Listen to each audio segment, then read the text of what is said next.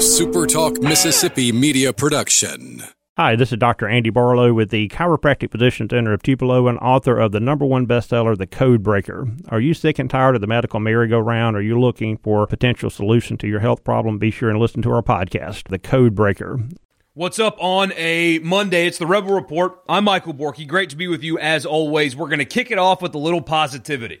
Before we get into the sports, just wanted to start your week off the right way. As we sit here, it's like 8:30 right now as I record this. This news just broke from Bloomberg. So we talked about vaccines a little bit last week and everywhere you look you you're getting coronavirus news, but here's some good news to start off your week in relation to coronavirus. So according to Bloomberg, this story dropped again like right as I hit record here at 8:30 this morning. Um, the Oxford AstraZeneca COVID vaccine shows very, very good progress. So the vaccine by the University of Oxford, and sidebar here, um, if you don't follow three year Letterman on Twitter, uh, please do so.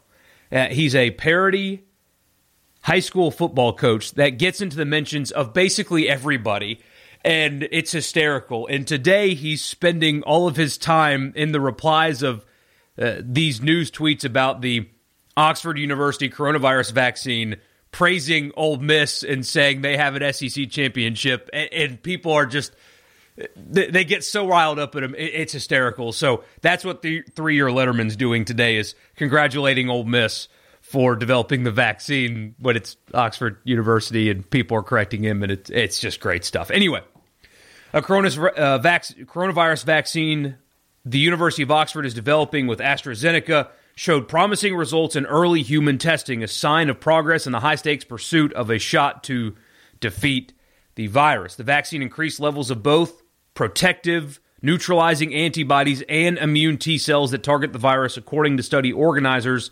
The results were published this morning in the Lancet Medical Journal. Um, and of course, because it's Bloomberg, they mentioned uh, AstraZeneca's stock price uh, rising. Anyway, they continue to say uh, Adrian Hill, who is the head of uh, the institute at Oxford University that's heading this up, uh, Adrian said, We are seeing very good immune responses, not just on neutralizing antibodies, but of T cells as well. The results will be closely scrutinized as governments around the world seek to end the pandemic that has killed more than 600,000 people so far. According to the article, this is a key step moving forward. It's an important early step in testing uh, they got positive results in the animal test, but now uh, there is 160 or so vaccines in the works right now that are in various stages, but this one seems to be the front runner of the pack and has already begun the final stage testing. Uh, AstraZeneca said it may be uh, may begin delivering doses to the United Kingdom as early as September, and they've already uh, done work with other uh, developers of vaccines uh, across the uh, across the world, and if this testing continues to push forward the way it's gone so far, knock on wood, a vaccine will be basically readily available by mid fall. That's the goal here, according to this article. So, off and running on a Monday with some really, really, really good news uh, out of Oxford University. And again, follow three year Letterman. He, he's hysterical. Um, so congrats to Ole Miss, I guess, on, on the vaccine. But really good news to start off your Monday. Again, this is the Rebel Report. I'm Michael Borky. Follow me on Twitter at Michael Borky or Facebook at Michael Borky. And the show is brought to you every week by LB's in Oxford, just across from Kroger on University Avenue. Go by and see Greg and tell him we sent you. Get your meats or your daily lunch special from the best place in Mississippi to do it. Again, tell Greg we sent you. LB's just across from Kroger on University Avenue. Made some beef ribs over the weekend. They were phenomenal. If you want to do the same thing, DM me. I'll send you my method. It's pretty simple. Beef ribs, you don't have to do a whole lot. Do a lot of barbecue. I mean, I, I see people do all kinds of crazy stuff when uh, one of the most world renowned barbecue chefs uh, just does his brisket with salt and pepper and then wraps in butcher, butcher paper at the end. I mean, it's that simple. Barbecue does not have to be some complex science, and I made some exceptional beef ribs uh, by a really simple method. Go to LB's, get yourself something to put on the grill, or stop by and go see Greg and get one of their daily lunch specials uh, every weekday. And uh, let's get started. I'll start with this. Uh, the most interesting story over the weekend to me, and then I'll finish with some scheduling news in the SEC and whether or not it applies to Ole Miss. But I'll start with the most interesting story of the weekend. Kind of flew under the radar a little bit, I guess, partially because it, it was the Pac 12, but a college football story that is fascinating uh, to me. Also, a really bad idea, but I'll get into that in a second. I don't know if you guys have noticed, I'm sure you've seen it. There's been uh, what I call a player empowerment movement in college football. Uh, they realize, or have realized, that they make all the money for the school, and so therefore they have decided to come together and ask for change, among other things, within their program. It's happened at a lot of places, but now it's finally it's finally gone too far. So you've seen it at Iowa, for example, where uh, former players and current players uh, outlined uh, mistreatment from a strength and conditioning coach in situations within the program that led to his termination. West Virginia, a very similar situation there. Kansas State had a bunch of players boycott any team sanctioned activity until a student that posted some uh, awful things online was punished to their liking. At Oklahoma State, you saw what happened there with Mike Gundy and the One America News Network shirt and his star running back saying he's not playing for Oklahoma State until that gets corrected. And Mike Gundy ended up taking a pay cut. And that entire situation there because of the OAN t shirt. You had Texas uh, players uh, boycott team activities, among other things, and they provided a list of demands to the university, including changing uh, a prominent song within their athletic department and stadium names and stuff like that. Locally, uh, you had Kylan Hill at Mississippi State say he's not playing another down for Mississippi State or anybody within the state until the state flag changes. And uh, some people said that he was the catalyst for change. Even a lawmaker decided to try to name the bill the Kylan Hill bill. And while what he did um, standing up for what you believe in and changing the state flag is noble. Um, come on. And similar things happening at Ole Miss. You saw recently, even though it was at least unsuccessful the first time, uh, Ole Miss football players got together and recorded a video asking uh, for that Confederate statue on the Oxford Square to be taken down. The Board of Aldermen, or whatever they're called, uh, voted to keep it in uh, a meeting that had some very interesting quotes that came out of it. But um, that fight is not over. I saw in the news this morning that there are still people trying to uh, get that statue taken away, and um, those Confederate 901 clowns are sure going to be uh, in town soon enough. I mean, driving down from Memphis because they've got nothing better to do. They certainly don't have jobs to be at. Uh, so I'm sure they'll be spending some time in Oxford around that statue. Um, making it a point of contention. And so there are people locally, including Ole Miss football players, that would like to see that statue taken away. That's those are uh, not the only examples. They're just a few examples of many players enacting for or enacting change and asking for change and being advocates for themselves and otherwise, whether it be through boycotts or, or just in Ole Miss's case, whether you agree or disagree with moving that statue, you at least have to be proud of the way that they've gone about it. They did not threaten to boycott, they didn't quit, they didn't call anybody names. They put a video together and said, hey, look, here's how we feel about it. We love this place, but we want to see this changed. It, it was very well done, and, and it hasn't worked yet, but maybe it will. So at least uh, you haven't seen that extreme from the, the players that you love, if that means anything to you or not.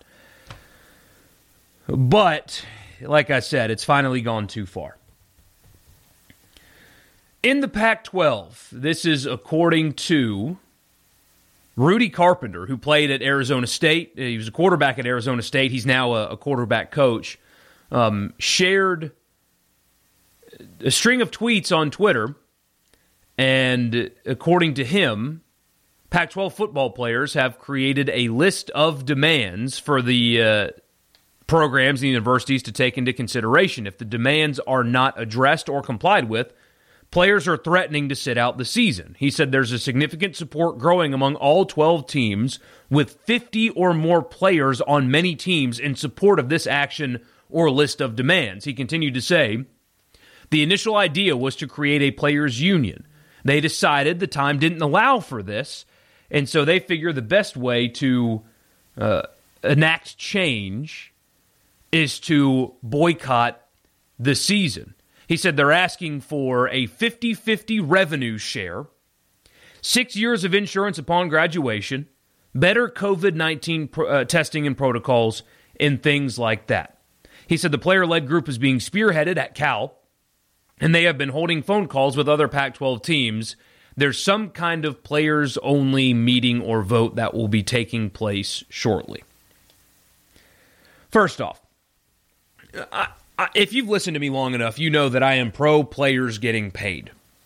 I think that college athletes deserve to be compensated in relation to what the market says that they are worth. The schools make so much money on them. ESPN makes all this money on them. Their merchandise, their jerseys, their name and image and likeness can be sold and used by everybody but them. I am well aware that the education that they get is valuable. There's no denying that. The room and board and the food and the training and all of that is very, very valuable. I'm not taking away from that. But I do think college athletes deserve to get compensated in some way. And if you can look at the locker room that Alabama just unveiled that their players are getting, and, and you can look at that and say that college athletes do not deserve to get compensated because there's not enough money or whatever, I think you're you're crazy. It's gone over the top. It's too much. I remember having this debate years ago when uh, University of Texas put big TVs above every locker in their locker room. And all the TV did, it didn't function like a regular TV. It just displayed highlights and stuff of the player above their locker. It was their nameplate, but it was a big TV. And I said, what would they rather have? Um, that big TV that displays their highlights above their locker or $500? And you know what the answer would be. I don't think the schools need to be giving out that money. I don't think they need to be employees. More on that in a second. But I do believe that college athletes deserve to be given the opportunity to benefit from their name, image, and likeness, at least. That makes sense to me. They can use their social media accounts. Um, we've looked at studies recently on the radio show of what a player could command on social media posts or TikTok TikTok videos, um, Instagram promotions, or whatever. Um, you get a company to pay a kid a thousand bucks to tweet something. I'm okay with that if that's what the market um, decides they're worth. Local advertisement, car dealerships, whatever it may be, and it won't be near as much as people think it will be. I think Doug Gottlieb is out of his mind most of the time, but I do think that he is right, at least on this take, where at the end of the day, the college brands are far more valuable than the vast majority of players. Zion Williamson is an exception. He'd have been worth millions in college. He is one of the most transcendent stars in sports, but he's definitely the most transcendent basketball player since LeBron James. It's undeniable. Whether or not you think he's going to be great in the NBA doesn't matter. But when you talk about marketability and attention and name recognition there's been nobody like him since LeBron coming out right away. He he's a different animal. Trevor Lawrence is probably a different animal as well. He could be doing national Pantene commercials tomorrow. But generally speaking, college athletes really aren't all that valuable from a national marketing perspective. They're not signing multi-million dollar shoe deals or anything like that. The the the value in college athletics most of the time is the brand. It's not the quarterback at Alabama. It's or it's not Mac Jones. It's Alabama's quarterback. That's that's valuable. So I don't think the money would be near as big as some people do. It's already getting done below the table, but it helps small sports a ton, and that's why I think it's so important. Of course, there's going to be nefarious recruiting inducements and stuff that come with this, but that already happens. Uh, I saw Darren Rovell say that this proposal that's out there for name, image, and likeness that wouldn't allow players to take anything until their second semester in school would mitigate some dirty recruiting. And I just. Eh, I, some national media people's heads are just buried so far down in the sand or they're willfully ignorant. Colin Cowherd thinks that Alabama does not cheat in recruiting, that they don't have to. I mean, that's absurd. If you've ever been around it or talked to anybody that's around it, you know that everybody is cheating. So the name, image, and likeness thing won't disrupt all that much because there are players in locker rooms that got a shit ton of money from somewhere and it hasn't really disrupted the locker room. And it's you have the same format like in the NFL, for example, or, or the NBA. You have players in locker rooms that get tens of millions of dollars in big contracts. And I mean, do you think anybody in Kansas City's pissed off that Mahomes got 500 million recently? No, they're proud of their guy. They, they that will not cause locker room disruption. I don't know why people think that is the case when all of you can benefit from your name, image, and likeness. Here's a real world wake up call. The people that are more valuable get more money. Patrick Mahomes is more valuable in that locker room than his left guard, so he gets more money. And I promise you, that left guard is happy for his boy. That's not going to be a problem here. But since it already happens, I think it's most important that college athletes benefit from their name, image, and likeness because it helps the smaller sports. Braden Thornberry. He couldn't teach golf lessons when he was at Ole Miss. Think about how much money Braden Thornberry could have made if he had a free Saturday and decided he's going to teach little Timmy lessons at $75 an hour. Caitlin Lee, recent Ole Miss softball star, could have done the same thing. Baseball players can teach lessons and do that, and I think it's really important. So, name, image, and likeness is something that I'm a supporter of. I want that to happen. However, what the Pac 12 players proposed is the dumbest idea. The, be- the better testing and, and better protocols are fine. I, good. If you don't think you're getting tested well enough and the protocols aren't good enough, ask for better ones. That's fine. That's not stupid. That's that's fine.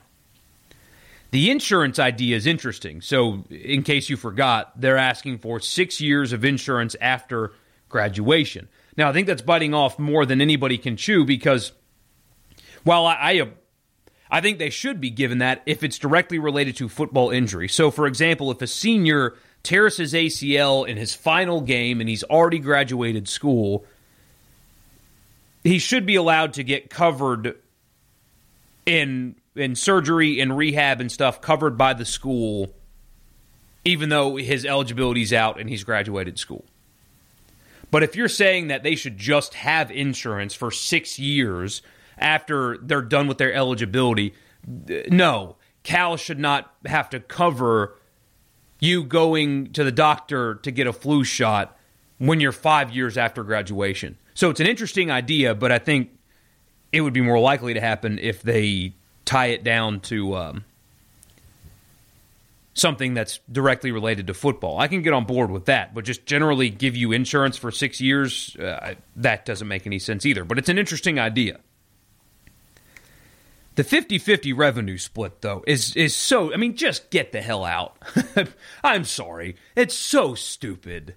It's such a bad idea. And I thought the, the West Coast people, I thought those were supposed to be the smart kids. Cal and Stanford and UCLA, and, and these are supposed to be really good schools out there, I thought. This is a terrible, terrible idea. And people say, well, oh, it's just a negotiating tactic. A 75 25 revenue split's a bad idea. A 90 10 revenue split's a bad idea. Here's what's going to happen. But we'll, we'll play along and say that 50 50 revenue split is what they're looking for. But to, to hammer home the point, even if it's 90 10, if it's 95 5, forming a union or getting a revenue cut from your school makes you an employee, not a student athlete anymore. That's why this is so stupid, because it makes you an employee. And here's what happens when you're an employee you don't get your tuition paid for anymore. At least they don't have to pay for it anymore. Uh, they don't have to pay for your room and board anymore. They don't have to pay for your food unless it's like in the facility. I know NFL players get food, but like they don't give you they don't have to give you three meals a week anymore. They don't have to pay for your apartment anymore. because you're an employee. You're drawing a check from them. You don't have to pay your tuition anymore. You have to pay taxes. And I guess they would for NIL anyway, but you've got to pay taxes now on that 50 50 revenue split. You got to pay for your own phone and, and, your own apartment and your own food, and, and suddenly you're an employee. And oh, by the way, if you're an employee, that means they can hire and fire you whenever they want. That means if you go out to the bar and you're 20 years old and you're holding a beer and a cop decides he wants to write you a ticket for minor in possession, um, they can kick you off the team and, and take away your income. They can fire you for that. They can fire you for underperforming. If you're a field goal kicker and you miss three kicks and you lose a game by two, suddenly they can just cut you and fire you because you're then an employee. See, they can't do that to student athletes. Talked about this on the, the Sunday show yesterday, and I had a listener text in and say, Well, I mean, Nick Saban fires kids all the time. It's called the process. Well, yeah. You can you can kind of push kids out of your program, but you can't just pull a scholarship for no reason. You can't pull a scholarship for poor performance on the field. If they show up and they go to practice and they you put them in the game and they drop passes, you can't cut them right now. But if they become an employee, if they form some kind of labor union and they get a 50 50 revenue split from their program, uh, they can get fired for bad performance, just like I could get fired for bad performance. Don't tell my bosses if this is bad. uh, uh, and oh, by the way, NFL players don't get a 50 50 revenue split. Patrick Mahomes, uh, forget Patrick Mahomes, he's an anomaly. Chris Jones is more valuable than the entire California football team. The NFL does not get a 50 50 revenue split. They make a shit ton more money than Cal football does. And they don't get half the revenue generated. But also, these things would happen too. You'd see major budget cuts. And I know it's not a football player's problem that they would lose volleyball, but Stanford already cut 11 sports. They budget for a 100 0 revenue split. What do you think happens if they have to give up half of their revenue to the just the football team? What do you think happens to everybody else? Uh, they're gone. Your girlfriend, the soccer player, suddenly doesn't have a team to play on anymore. And maybe that's not right. Maybe that's not just. Maybe you think that it doesn't matter about these smaller sports because they're entitled to that revenue, and that's fine, but just know what's coming. If this were to happen, and by the way, it's, it's not going to happen, but just to show you how stupid of an, of an idea this is, um, every sport's gone except for football and basketball. all of them. If they become employees, it's over for everybody else. There would be a major decline in facilities. Your locker room won't be as nice anymore.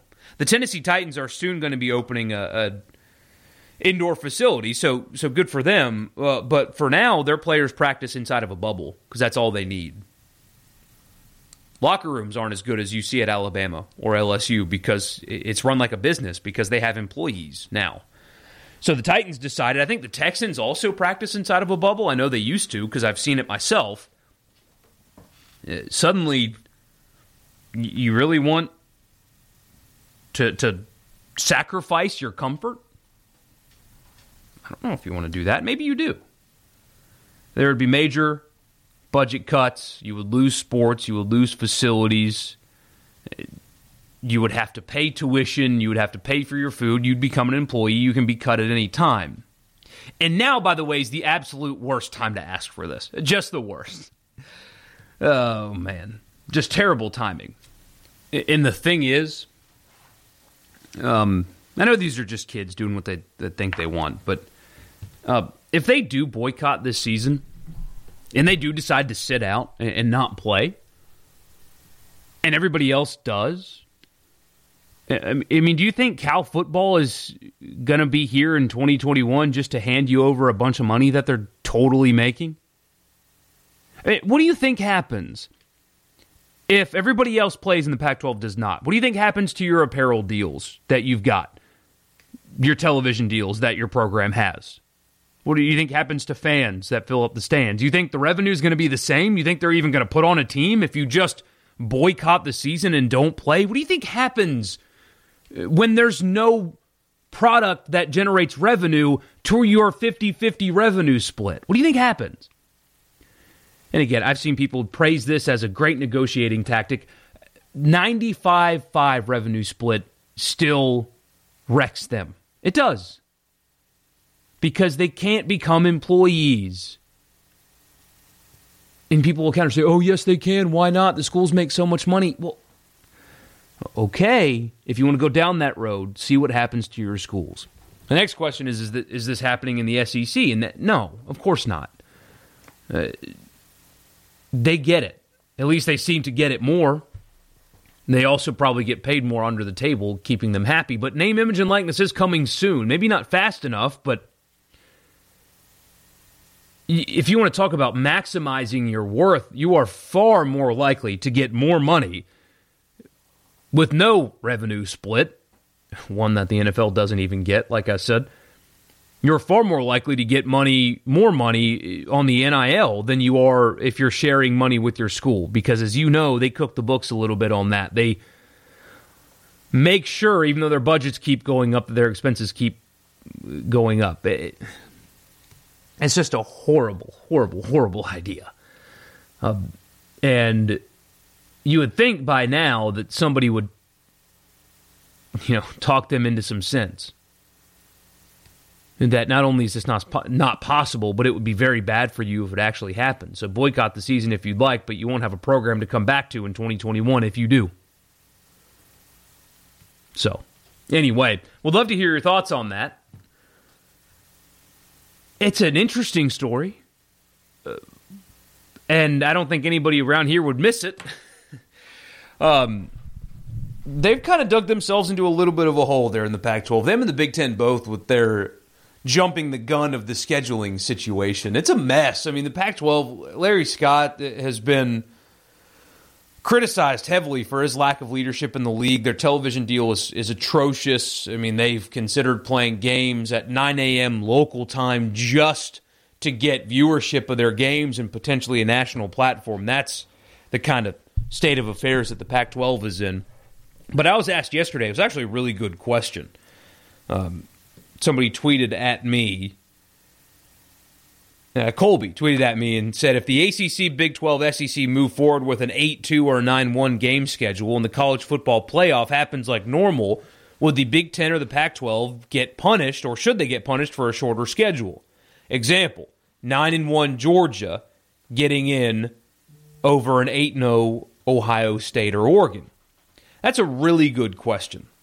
Uh, and I think, yes, I think the SEC, ACC, Big 12 would get awarded for playing two additional likely tough games instead of Ohio State and Oregon. I think in 9 and 1 Georgia if that one loss is let's say at Florida because they may have to play a a road game this year and not have that game in Jacksonville would get in over an 8 0 Ohio State in my opinion. The schedule that Georgia would play would just be simply be tougher and they would get awarded for for doing that. But that under, underscores a point that I think I made last week on this podcast is quite simply if the SEC, ACC, and Big 12 strike a deal to play all of their games, I think the Big 10 and the Pac 12 will go back on their initial uh, announcement, or they will expand their conference schedule.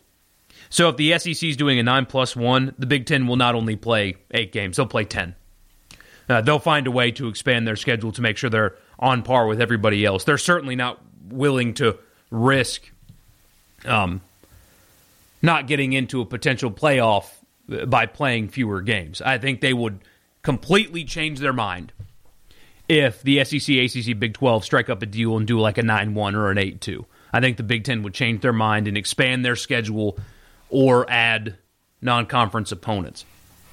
And by the way, I hate the 9 1 idea where you would play nine conference games plus one. That would mean some SEC teams get one additional home game. Half the league would get one more home game than the other.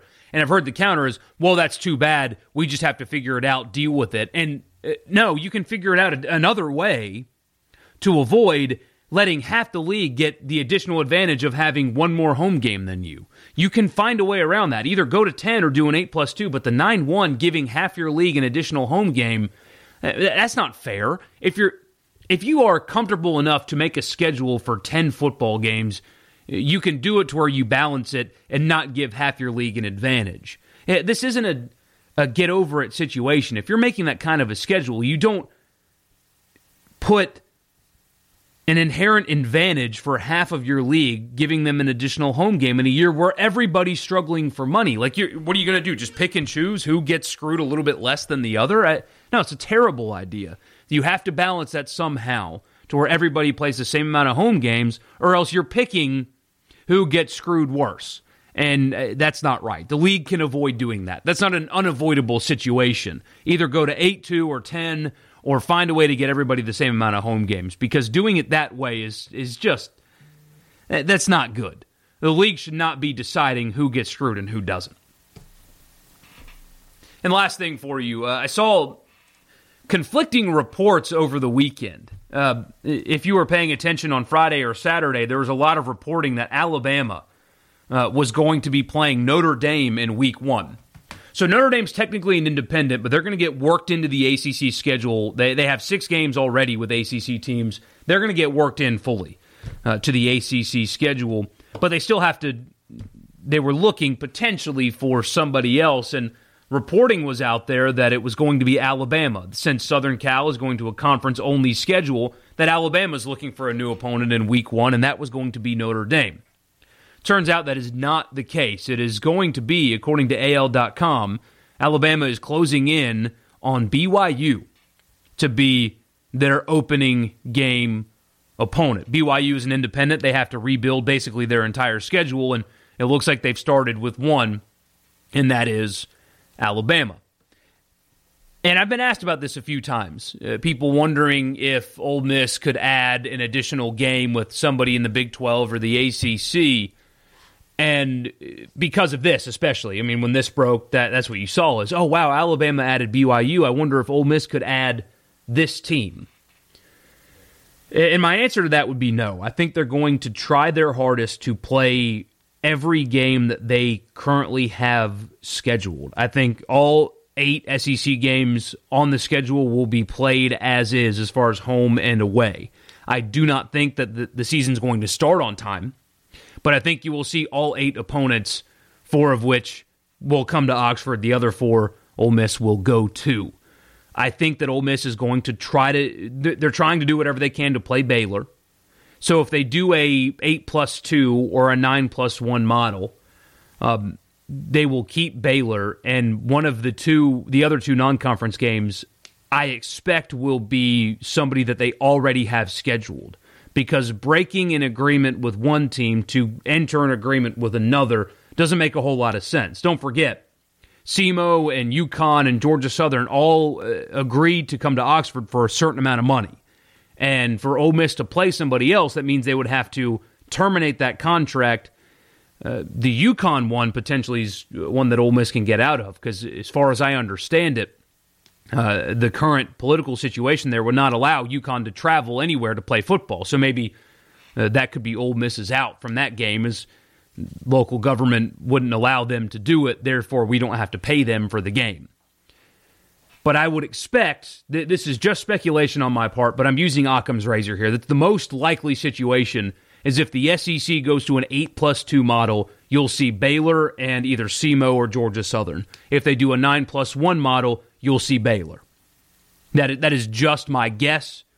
Um, th- that makes the most sense to me. I don't foresee a scenario in which Ole Miss is adding opponents unless they can play 12 and UConn can't come to Oxford anymore. I mean, that's where you'd see them add a new opponent if possible. But for right now, uh, I think that's what you'll see. Is if it's a nine plus one, you'll you'll simply just see Baylor. If it's an 8 plus 2, you'll see Baylor and probably Georgia Southern. That would be my guess.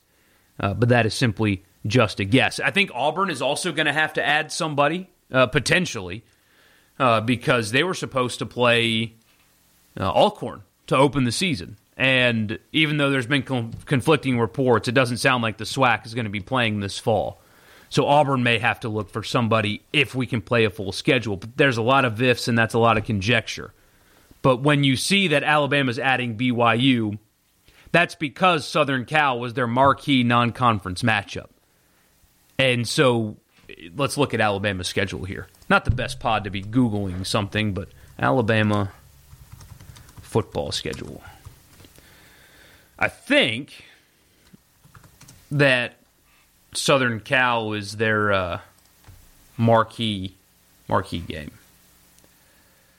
Yes, they have Southern Cal, Georgia State, Kent State, and UT Martin in the non-conference. So yeah, um, that's why they're they're seeking out BYU because that would still be their highest profile non-conference game. So if we do a nine plus one, BYU would still be their most attractive game for whatever that's worth. So no, I do not foresee Ole Miss adding any kind of opponent more than what they've already got. I think they're trying their hardest to get the Baylor game in. May not be in Houston.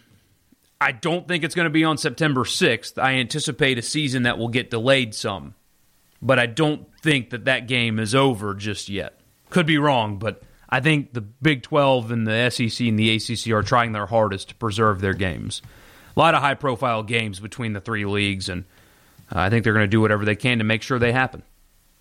So, hope you have a good week. Thank you so much again for tuning in. Don't forget to go by LB, see Greg, tell him we sent you. Follow me on Twitter at Michael Borky. Thank you for making the podcast a part of your day. Hope you have a great week. Uh, hope that we got it started with some positivity for you, something to look forward to this week so we're not inundated always with negative and bad news. There's something to be happy about starting this week. And oh, by the way, baseball starting this week. NBA starting two weeks from now. We've had great action on the PGA Tour. Sports are coming back. It's a really good feeling. Really glad that you're with me. And I'll talk to you again on Wednesday. A SuperTalk Mississippi media production.